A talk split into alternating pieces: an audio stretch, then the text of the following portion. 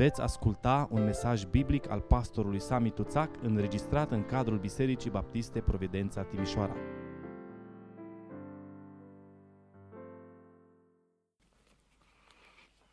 Evanghelia după Marcu, capitolul 1, de la versetul 9 la versetul 13.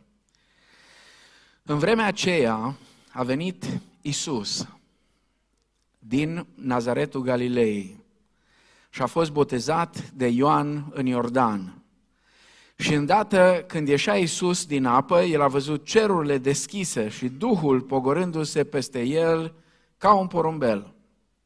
Și din ceruri s-a auzit un glas care zicea, Tu ești fiul meu prea iubit, în tine îmi găsesc toată plăcerea mea. Îndată Duhul a mânat pe Iisus în pustie, unde a stat 40 de zile, fiind dispitit de satana. Acolo stătea împreună cu fiarele sălbatice și îl slujeau îngerii. Amin. Doamne, îți mulțumim pentru cuvântul din dimineața aceasta. Îți mulțumim că Tu ne vorbești de fiecare dată prin cuvântul Tău. Te rugăm, vorbește-ne din nou și astăzi. Te rugăm prin Duhul Tău cel Sfânt să sensibilizezi, Doamne, mintea noastră și inima noastră ca să putem să înțelegem cuvântul Tău, să-L primim și de neputere prin Duhul Sfânt, să-L trăim în viața noastră. Pentru gloria numelui Tău ne rugăm. Amin. Vă rog să luați loc. Cu ajutorul Domnului, în dimineața asta, um, începem o serie scurtă de mesaje, doar pentru luna ianuarie, o serie de mesaje a cărui uh, titlu generic va fi acesta, Ce contează cu adevărat în existența umană? Uh, e o serie inspirată din ispitirea Domnului Isus. Ne vom uita în toate cele trei pasaje din Evangheliile sinoptice care descriu episodul acesta și într-o vreme în care există atât de multă confuzie, într-o vreme în care foarte puțini creștini chiar înțeleg ce contează cu adevărat, care sunt lucrurile cu adevărat importante din existența umană. Aș vrea să ne uităm la Scriptură și în mod special la învățătorul perfect, învățătorul suprem, care este Domnul Isus Hristos și să învățăm de la El nu doar să răspundem acestor întrebări cu Scriptura, ci cum să folosim Scriptura atunci când avem de răspuns la provocări mari pentru viața noastră. Una din provocările majore ale fiecărui creștin ar trebui să fie cunoașterea personalității, a lucrării și a învățăturii Domnului Isus. Sigur, cel mai bine realizăm lucrul acesta citind și studiind Evangheliile. Evangheliile sunt locul unde îl vedem pe Domnul Isus de la nașterea lui și până la înălțarea la cer. Un episod important legat de începutul lucrării Domnului Isus este, desigur, ispitirea sa nu vorbim prea mult și eu personal nu am vorbit de foarte mult timp despre aspectul acesta din viața Domnului Isus. Sigur, din când în când am amintit episodul acesta uh, și îl amintim de obicei în contextul botezului lui Isus. De fapt, numai în contextul botezului și a lucrării ulterioare a Domnului Isus în calitate de rege, profet și mare preot al nostru, așa cum este numit la Evrei, capitolul 2, cu versetul 18, poate fi înțeles cu adevărat episodul acesta al ispitirii din pustie. Deși evanghelistul Marcu nu oferă prea multe detalii despre ispitirea lui Isus, cum de fapt nu face nici despre botez, vom vedea în duminicile următoare că Matei și Luca scriu despre trei ispitiri ale lui Isus în care se oglindește lupta pentru misiunea sa. Ce trebuie să facă și ce nu trebuie să facă Mântuitorul lumii. Și e foarte important răspunsul la această întrebare, pentru că răspunsul la această întrebare este răspunsul și la o altă întrebare. Ce trebuie să facă Biserica lui Hristos și ce nu? În același timp, cele trei ispitiri vorbesc și despre ce este cu adevărat important în existența umană. Ce contează până la urmă în existența umană și ce nu? Care sunt lucrurile fundamentale și care sunt lucrurile secundare? Una din marile tragedii ale creștinismului de-a lungul secolelor și astăzi de asemenea este că în loc să se concentreze pe aspectele fundamentale, concentrarea este de cele mai multe ori pe chestiuni secundare. Apostolul Pavel spune uneia dintre biserici, am auzit, vestea despre voi s-a dus peste tot. Și am auzit despre credința voastră, despre dragostea voastră și despre speranța voastră. Acestea sunt fundamentele, spune Apostolul Pavel. Acestea sunt importante. Și în existența umană sunt lucruri fundamentale unde merită să investim. Și sunt chestiuni secundare în care eu nu spun că nu trebuie să investim și în acelea, și nici Scriptura nu spune. Doar că în momentul când inversăm prioritățile, ajungem într-o situație în care viața noastră ia un curs care poate nu ni l-am dorit și de multe ori nu înțelegem de ce. Vom căuta în aceste cinci săptămâni, în aceste cinci duminii, să tratăm cauzele problemei, nu efectele. Pentru că efectele nu ne ajută cu nimic. Dacă nu vedem cauza, ce ne face adesea să investim în ceea ce nu contează cu adevărat. În loc să investim timpul nostru, energia noastră, resursele noastre, relațiile noastre, în ceea ce contează cu adevărat și este important în existența umană.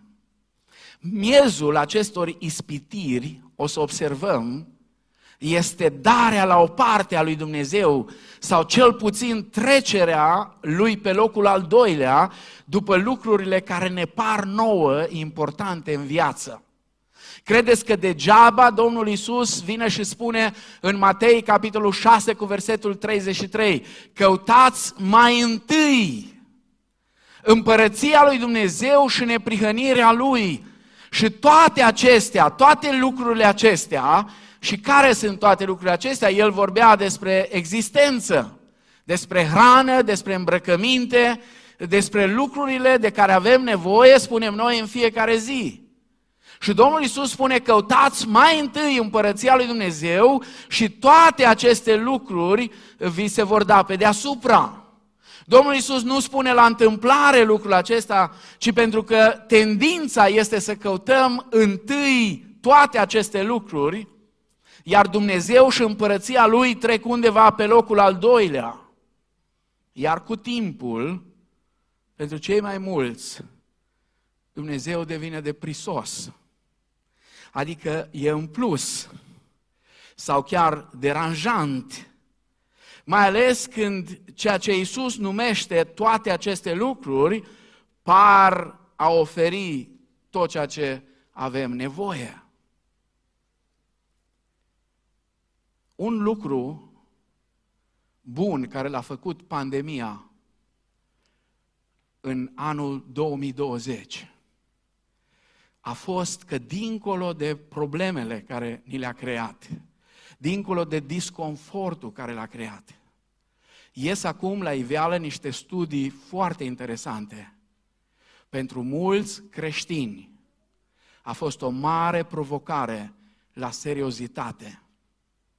Pentru prima dată după zeci de ani, un studiu pe care îl face Gallup în fiecare an cu privire la sănătatea mentală a americanilor, pentru că ei acolo fac studiile în America, a scos la iveală că oamenii cei mai echilibrați în anul 2020 au fost oamenii care au mers regulat la biserică, printre altele. Oameni care regulat au mers la biserică, oameni care regulat s-au implicat în slujirea, în viața și slujirea creștină. Până acum, cel mai ok păreau a fi cei care aveau venituri de peste 100 de mii de dolari pe an. Acum aceștia au trecut pe locul 2 sau 3.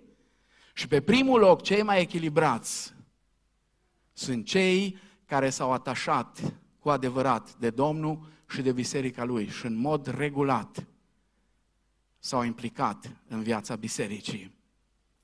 Întorcându-ne la Marcu, vedem că el alocă doar câteva cuvinte, câteva versete pentru acest episod strategic din viața lui Isus, botezul și ispitirea.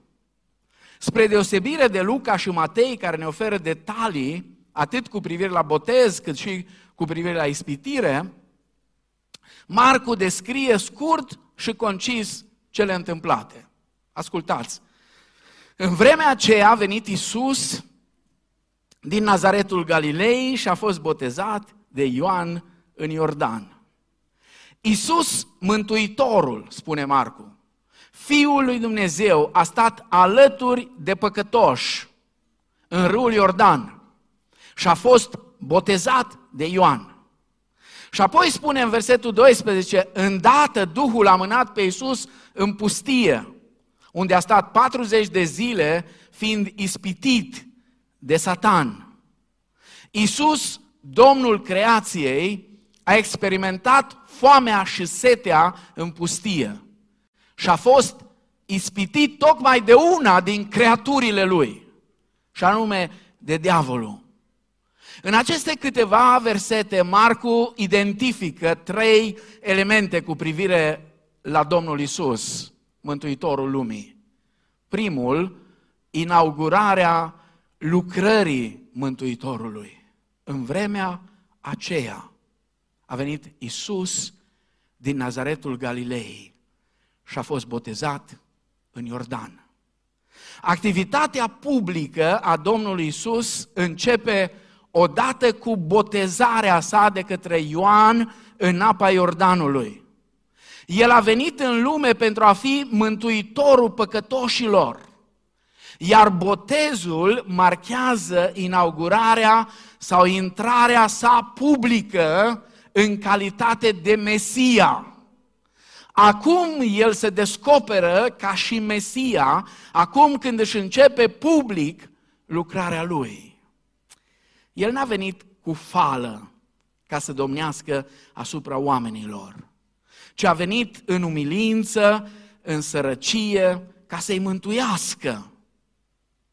Întotdeauna, dar mai ales la sărbătorile legate de nașterea Domnului, sărbătorile noastre, și mulțumesc Domnului că anul ăsta a fost diferit la aspectul ăsta, am avut sărbători mai simple. Și o să constatăm în timp că mai simplu este mai frumos, fără prea multe împopoțonări. Știți, e un cuvânt, uh, știți cântarea în Cartea Neagră era la numărul 100, acum nu știu la ce număr e în Cartea Roșie, pe calea îngustă e luptă, plăceri, deșertăciuni pe anus. Înainte de Cartea Neagră a fost o altă carte, se numea Cântările Sionului. Acolo spunea, pe calea îngustă nu-i pompă, nu-i pompă, nu-i nimic pompos. Și noi am făcut atâta pompă din sărbătorile noastre, că nici nu se mai vedea Hristos. În sărbătorile noastre, adesea Hristos era ca și bebelușul acela dintr-o familie de creștini, dintr-o tradiție unde sunt botezați copiii mici. Știți că sunt unele tradiții, nu doar în tradiția ortodoxă sau catolică, chiar și în tradițiile protestante, sunt anumite eh, grupări care botează copiii mici și a fost botezul unui copilaș mic și au venit acasă toți uh, ca să sărbătorească. Masă mare, nu era pandemie, nu erau restricții, au venit toți acolo. Și în toiul bucuriei, când era bucuria mai mare, cineva a întrebat, ok, dar unde e copilul? Adică copilul, cel mai rău când ai un copil mic e când e liniște. Și atunci mama, tata sar să vadă ce se întâmplă. De ce e liniște? Copilul, din păcate, fusese pus în pătuțul lui și toți musafirii cum au venit și-au pus paltoanele peste pătuț. și l-au sufocat acolo. Cam așa am făcut noi cu sărbătorile legate de Domnul în anii trecuți, cu pompă multă. Am astupat esențialul, l-am acoperit să nu se mai vadă. Sărbătorile legate de nașterea sau botezul Domnului Isus au scos mereu în evidență în ultima vreme contrastul izbitor dintre umilința și simplitatea Mântuitorului nostru și fudulia adesea unită cu prostia care caracterizează pe mulți dintre creștini. În episodul botezului, el ne arată cum va deveni Mântuitorul nostru. Foarte interesant, stând în rând, stând la rând cu păcătoșii, stând în râul în care, în, în, în ale căror ape, niște evrei, ne spune Luca, capitolul 3, cu versetul 21, și-au spălat păcatele. În mod simbolic, desigur. Și îngăduind ca aceste ape poluate cu păcatele lor să fie turnate peste ființa sa perfectă. În botezul lui Isus vedem adeverirea în public din partea lui a faptului că el a venit să stea acolo unde păcătoșii ar trebui să stea. El pur și simplu s-a pus acolo în apa aceea mizerabilă, plină cu păcatele celor care erau acolo, simbolic desigur vorbind.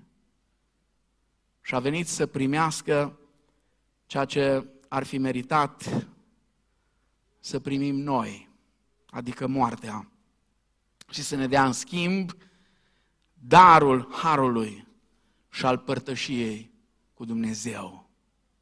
Al doilea lucru care îl descoperă Marcu aici, în scrierea lui, este identitatea Mântuitorului.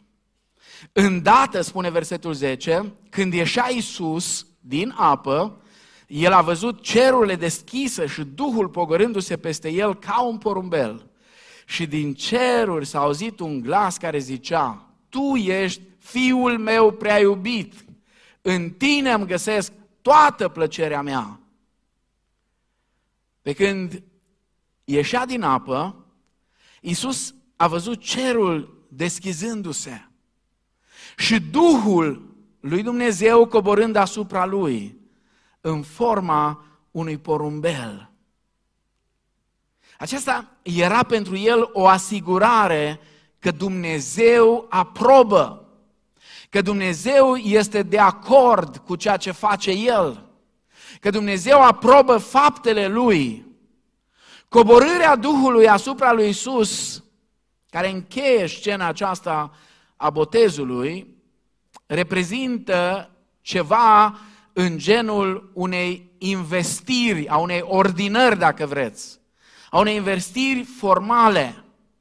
Unii teologi au văzut aici o analogie la ungerea prin care regii și preoții lui Israel erau instalați în funcție.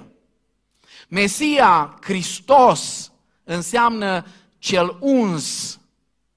Iar în Vechiul Legământ, în Vechiul Testament, semnul vizibil al pecetluirii cu Duhul Sfânt era tocmai ungerea aceasta.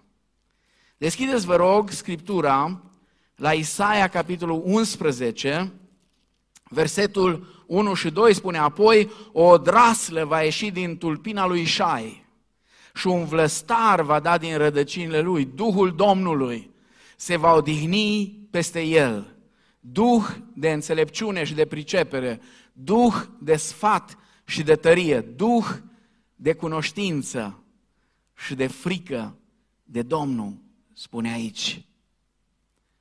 Se vorbește în Isaia despre un uns, venirea unui uns autentic, a cărei ungere să o constituie coborârea Duhului lui Dumnezeu asupra lui.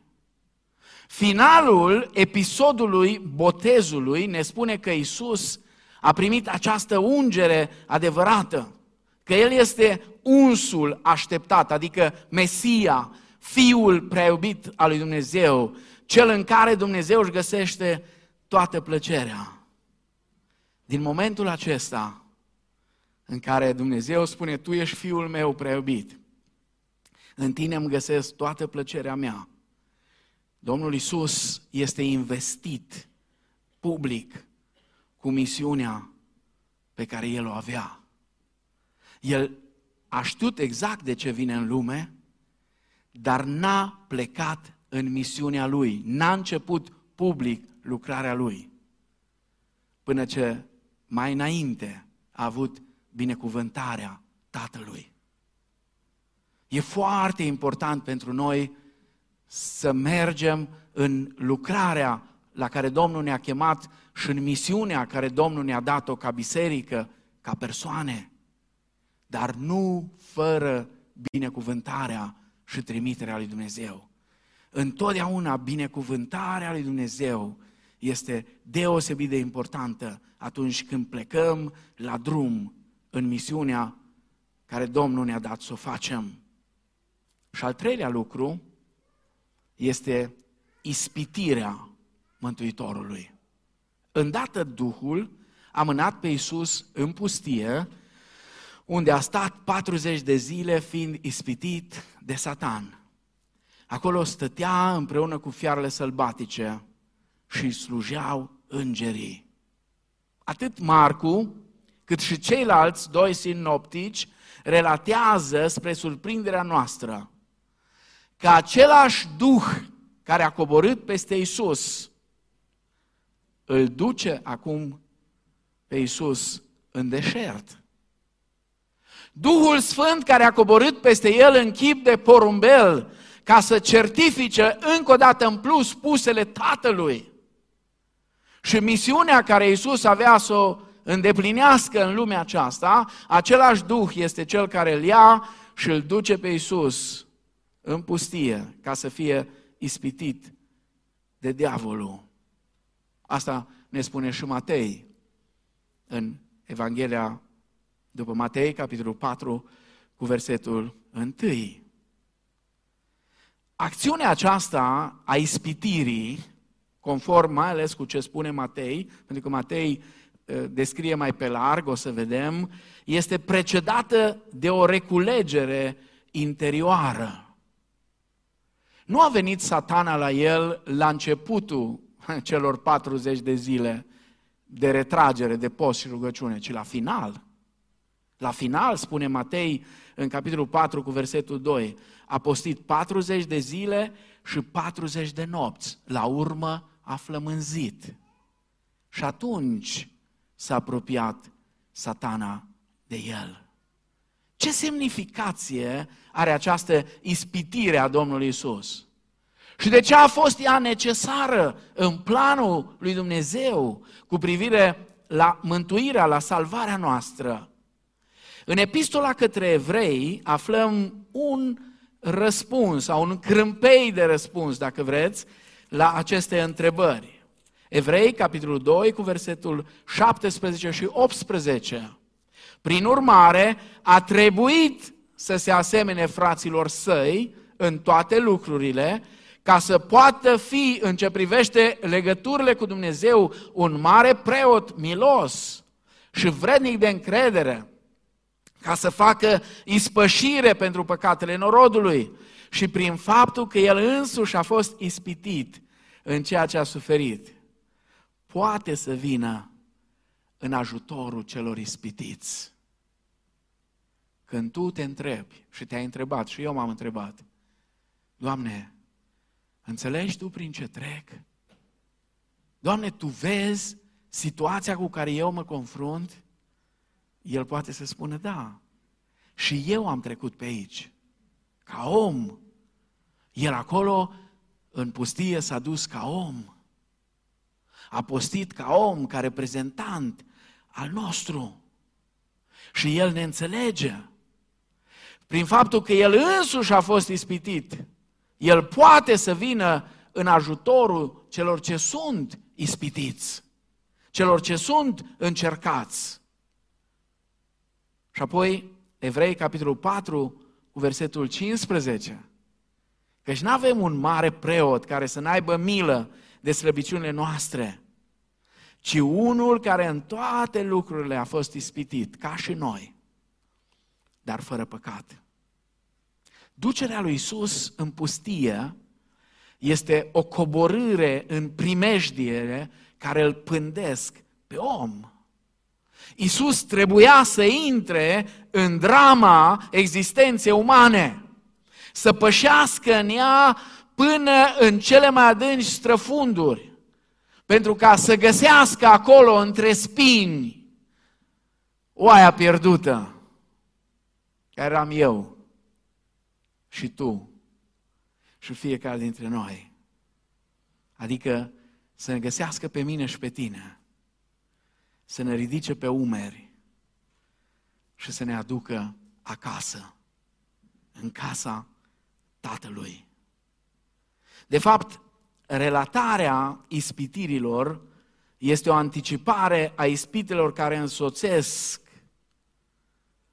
drama lui Isus sau drumul lui, întregului drum, de la Iordan și până la Golgota. Marcu este singurul dintre cei trei sinoptici care menționează ceva foarte interesant. Zice, acolo stătea împreună cu fiarele sălbatice și îl slujeau îngerii. El este singurul care menționează că Isus era împreună cu fiarele sălbatice. Despre îngeri mai scriu și ceilalți. Vedem aici, în trăirea lui 40 de zile împreună cu fiarele sălbatice, o paralelă cu Adam. Isus fiind numit de către Apostolul Pavel în 1 Corinteni 15 cu 45, Escatos Adamos.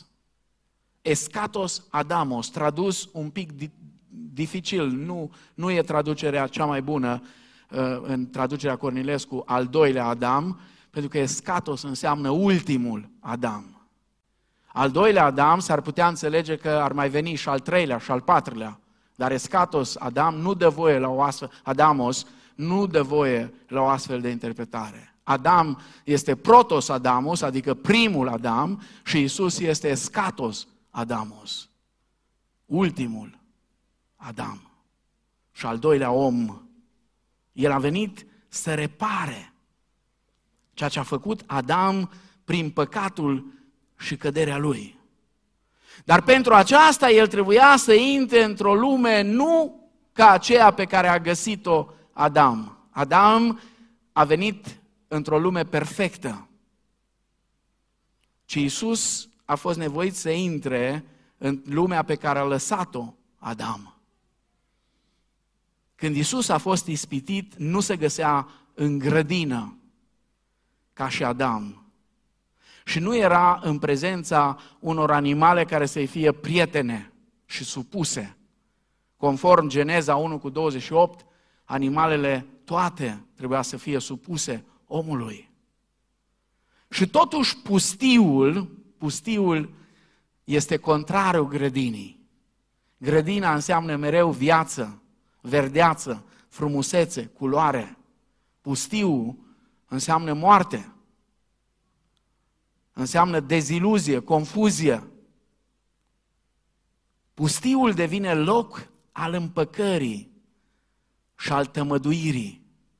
Fiarele sălbatice, cea mai concretă amenințare la adresa omului de către rebeliunea creației, devin prietenii lui, la fel ca și în paradis.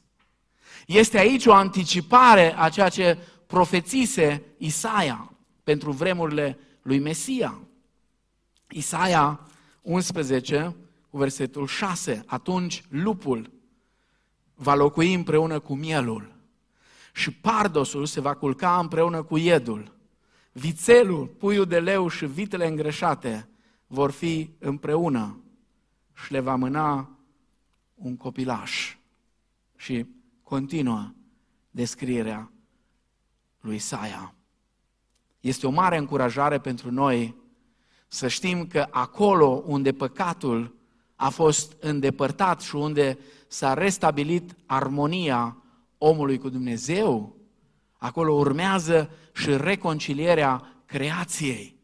Și Apostolul Pavel subliniază în epistola către Romani, capitolul 8, cu versetul 19, spune de asemenea și firea, adică creația, așteaptă cu o dorință înfocată descoperirea fiilor lui Dumnezeu, căci firea a fost supusă de șertăciunii, nu de voie, ci din pricina celui ce a supus-o, cu speranța însă că și ea va fi izbăvită din robia stricăciunii ca să aibă parte de libertatea gloriei copiilor lui Dumnezeu. E o imagine fantastică pe care Pavel o folosește. El spune firea, adică creația, pur și simplu se ridică pe vârful picioarelor și se uită și așteaptă.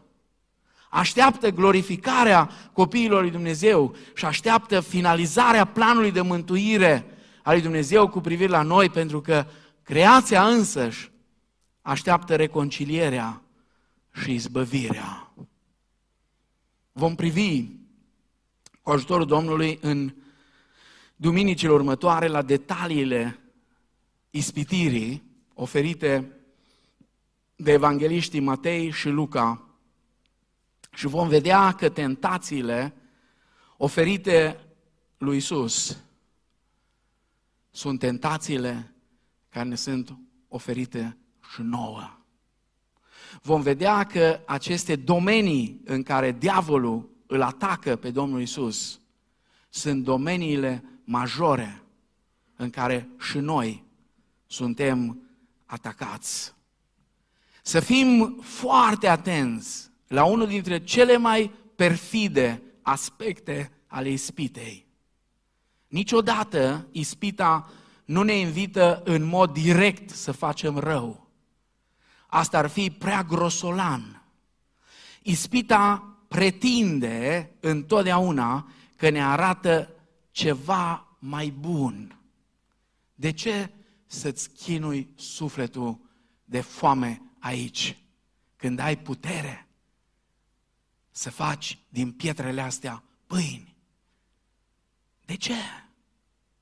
De ce să aștepți până când tot universul îți va cădea la picioare când poți să faci asta mult mai ușor, fără să te umilești, fără să te duci la cruce, fără să urmezi toată calea aceasta a batjocurii și a umilirii. E mai ușor, e mai simplu. De ce? Să te duci pe calea pe care Dumnezeu ți-o oferă. De ce să nu vii pe calea care ți oferă diavolul, care întotdeauna crede că are ceva mai bun. Ispita pretinde că ne oferă adevăratul realism. Iar realul, spune Ispita, este ceea ce se vede, adică putere și pâine. Putere și pâine.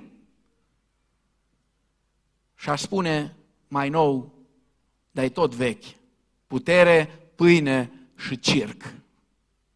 Spectacol. Putere, pâine și circ. Asta este ce oferă Satan. Satan spune, ăsta e adevăratul realism, ceea ce se vede. În schimb, lucrurile lui Dumnezeu sunt prezentate ca lucruri ireale, ca iluzii de care nu are nimeni nevoie. Satan este cel care vine și spune, nu da pasărea din mână pe aia de pe gard, nu fi fraier. Nu fi fraier, e momentul tău. E momentul tău. A venit la Iosif și a spus, Iosif, nu fi prost. Ești un sclav. Ești un sclav, Iosif, nu fi prost. Bunătatea asta de femeie care vrea să-ți ofere bucurie și fericire, nu-i la întâmplare aici. Atât de mult te duce Satan și îți schimonosește gândirea încât te face să crezi că Dumnezeu a rânduit lucrurile în așa fel ca să ajungi acolo.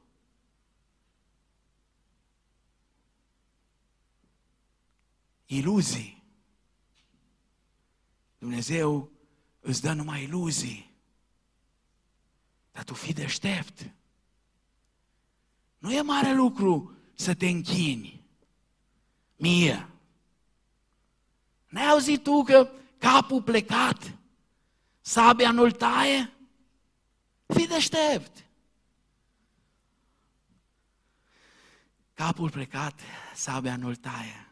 E adevărat, dar nici nu stă pe el coroana. Încercați să vedeți. Luați o coroană, puneți-o pe cap și faceți plecăciuni și vedeți dacă mai rămâne acolo. Coroana rămâne numai pe capul celor care stau drepți înaintea lui Dumnezeu. Și cum spunea Dietrich Bonhoeffer, mă plec numai să-mi iau copiii să-i sărut, să-mi leg și returile la pantofi și în fața lui Hristos. În rest, nu mă plec pentru nimic. Sigur, pentru asta, pentru acest mod de gândire a trebuit să plătească. A fost spânzurat cu câteva zile înainte ca Germania nazistă să piardă războiul. Dar Dietrich Bonhoeffer a știut ceva ce puțin creștini știu. Noi râdem uneori de musulmani, pentru că ei au această teologie a lor, a martirilor, falsă din punctul nostru de vedere. Dar Scriptura spune foarte clar că martirii pentru credința în Hristos vor avea parte de o înviere și de o răsplată diferită de a celorlalți. Gloria cu care vor fi îmbrăcați martirii este ceva care întrece priceperea noastră. Vă recomand, când aveți timp, o carte grea. O carte grea scrisă de fratele Iosif Țon în vremurile lui bune. A fost teza lui de doctorat, poate cea mai bună carte care a scris-o vreodată. Suferință, martiraj și răsplătire în cer. O carte care ar avea darul să schimbe gândirea multor creștini care nu înțeleg cât de importantă este suferința pentru răsplătirea din cer. Iar martirajul este încununarea tuturor suferințelor pentru Hristos. Dar diavolul vine și spune, fraier să fii, am stat 17 ani în pușcărie, spunea Țuțea, pentru un popor de idioți. Și cei mai mulți dintre noi spunem, omul are dreptate. Omul are dreptate. Nu merită. Și diavolul vine și spune, vrei să fii un al doilea Țuțea? Vrei să fii un alt Dietrich Bonhoeffer? putere și pâine. Asta e ce contează. Și circ. Dragii mei, în mod fundamental, episodul acesta al ispitirii, sau în episodul acesta, este vorba despre Dumnezeu. Este El cel real? Este realitatea însăși sau nu? Este El cel bun sau trebuie să ne inventăm singuri binele? Căci Dumnezeu cel bun îi ajută pe cei care se ajută singuri. Asta spune filozofia lumii în care noi trăim. Asta vrea să te facă diavolul să crezi. Dumnezeu cel bun e bun cu cei care se ajută singuri. E Dumnezeu bun sau ne inventăm noi singuri binele? Despre asta e vorba. Ce trebuie să facă Mântuitorul lumii și ce nu? Despre asta e vorba în ispitirea lui Isus. Și noi trebuie să aflăm răspunsul, pentru că răspunsul la această întrebare ne oferă răspunsul la întrebarea care ne privește pe noi. Ce trebuie să facem noi, Biserica lui Hristos, și ce nu? La ce ne cheamă Dumnezeu și la ce nu. Într-o vreme de confuzie, ca și cea în care trăim acum, răspunsul la această întrebare este mai important decât în vremurile obișnuite. La ce anume ne cheamă Dumnezeu și la ce nu? Ce este cu adevărat important? Ce merită, ce se merită cu adevărat în existența umană? Ce contează cu adevărat? Asta este provocarea. Și în duminicile următoare ne vom uita în Scriptură și vom lăsa deoparte răspunsurile care le știm noi în nu știu câți pași primite de nu știu unde. Ne vom uita în Scriptură și vom vedea răspunsurile pe care le dă Mântuitorul și care întotdeauna încep cu aceeași sintagmă. Este scris. Este scris. Este scris aici. Dumnezeu să ne ajute ca în anul acesta în care am intrat, vă spun, s-ar putea să fie un an mai greu decât anul 2020. Pentru că mintea umană este plină de confuzie. Pentru că pandemia aceasta a lăsat urme adânci în psihologia umană, în psihicul uman, în psihologia personală și în cea socială, în cea de mase. Avem în fiecare deținător de, de cont pe vreo rețea socială, avem un specialist. Și fiecare care acolo e specialist în toate.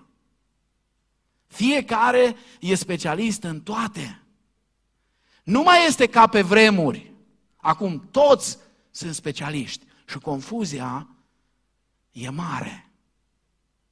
Și în mijlocul acestei confuzii nu avem altă șansă ca să nu ne rătăcim și să nu cădem în capcanele pe care diavolul ni le întinde. Uneori, inclusiv folosindu-se de Scriptură.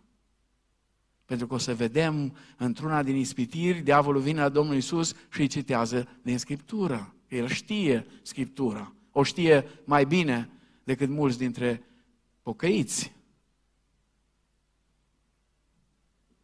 Să ne ajute Dumnezeu să stăm lângă El și în cuvântul Scripturii, pentru că atâta vreme cât stăm în Scriptură și conectați cu Domnul în rugăciune și într-o trăire frumoasă, în ascultare de El și sub călăuzirea Duhului Sfânt, riscurile de a ne rătăci și de a cădea în capcanele pe care diavolul ne întinde sunt tot mai mici. Însă, atunci când ne îndepărtăm de cuvântul Domnului, atunci ușor deschidem urechile la șoaptele celui rău, care va veni în momentele când ți este mai greu și îți va spune, merită să te chinui? Uneori se va alia cu oameni foarte apropiați de tine, cum s-a întâmplat în cazul lui Iov. Prietenii lui, soția lui, toți au venit și s-au aliat cu diavolul împotriva lui. De aceea, Dumnezeu să ne ajute ca în aceste vremuri de confuzie să ne asigurăm că trăim în acuratețea cuvântului Dumnezeu, ca să nu fim duși, spune Pavel, de orice duh de învățătură, de orice curente care apar, ca bătuți de vânt încoace și încolo, ci pur și simplu să rămânem tari în credință, în dragoste și în nădejdea că Domnul, la final, este biruitorul, iar noi, cei care suntem mai Lui, suntem biruitori împreună cu El. Amin.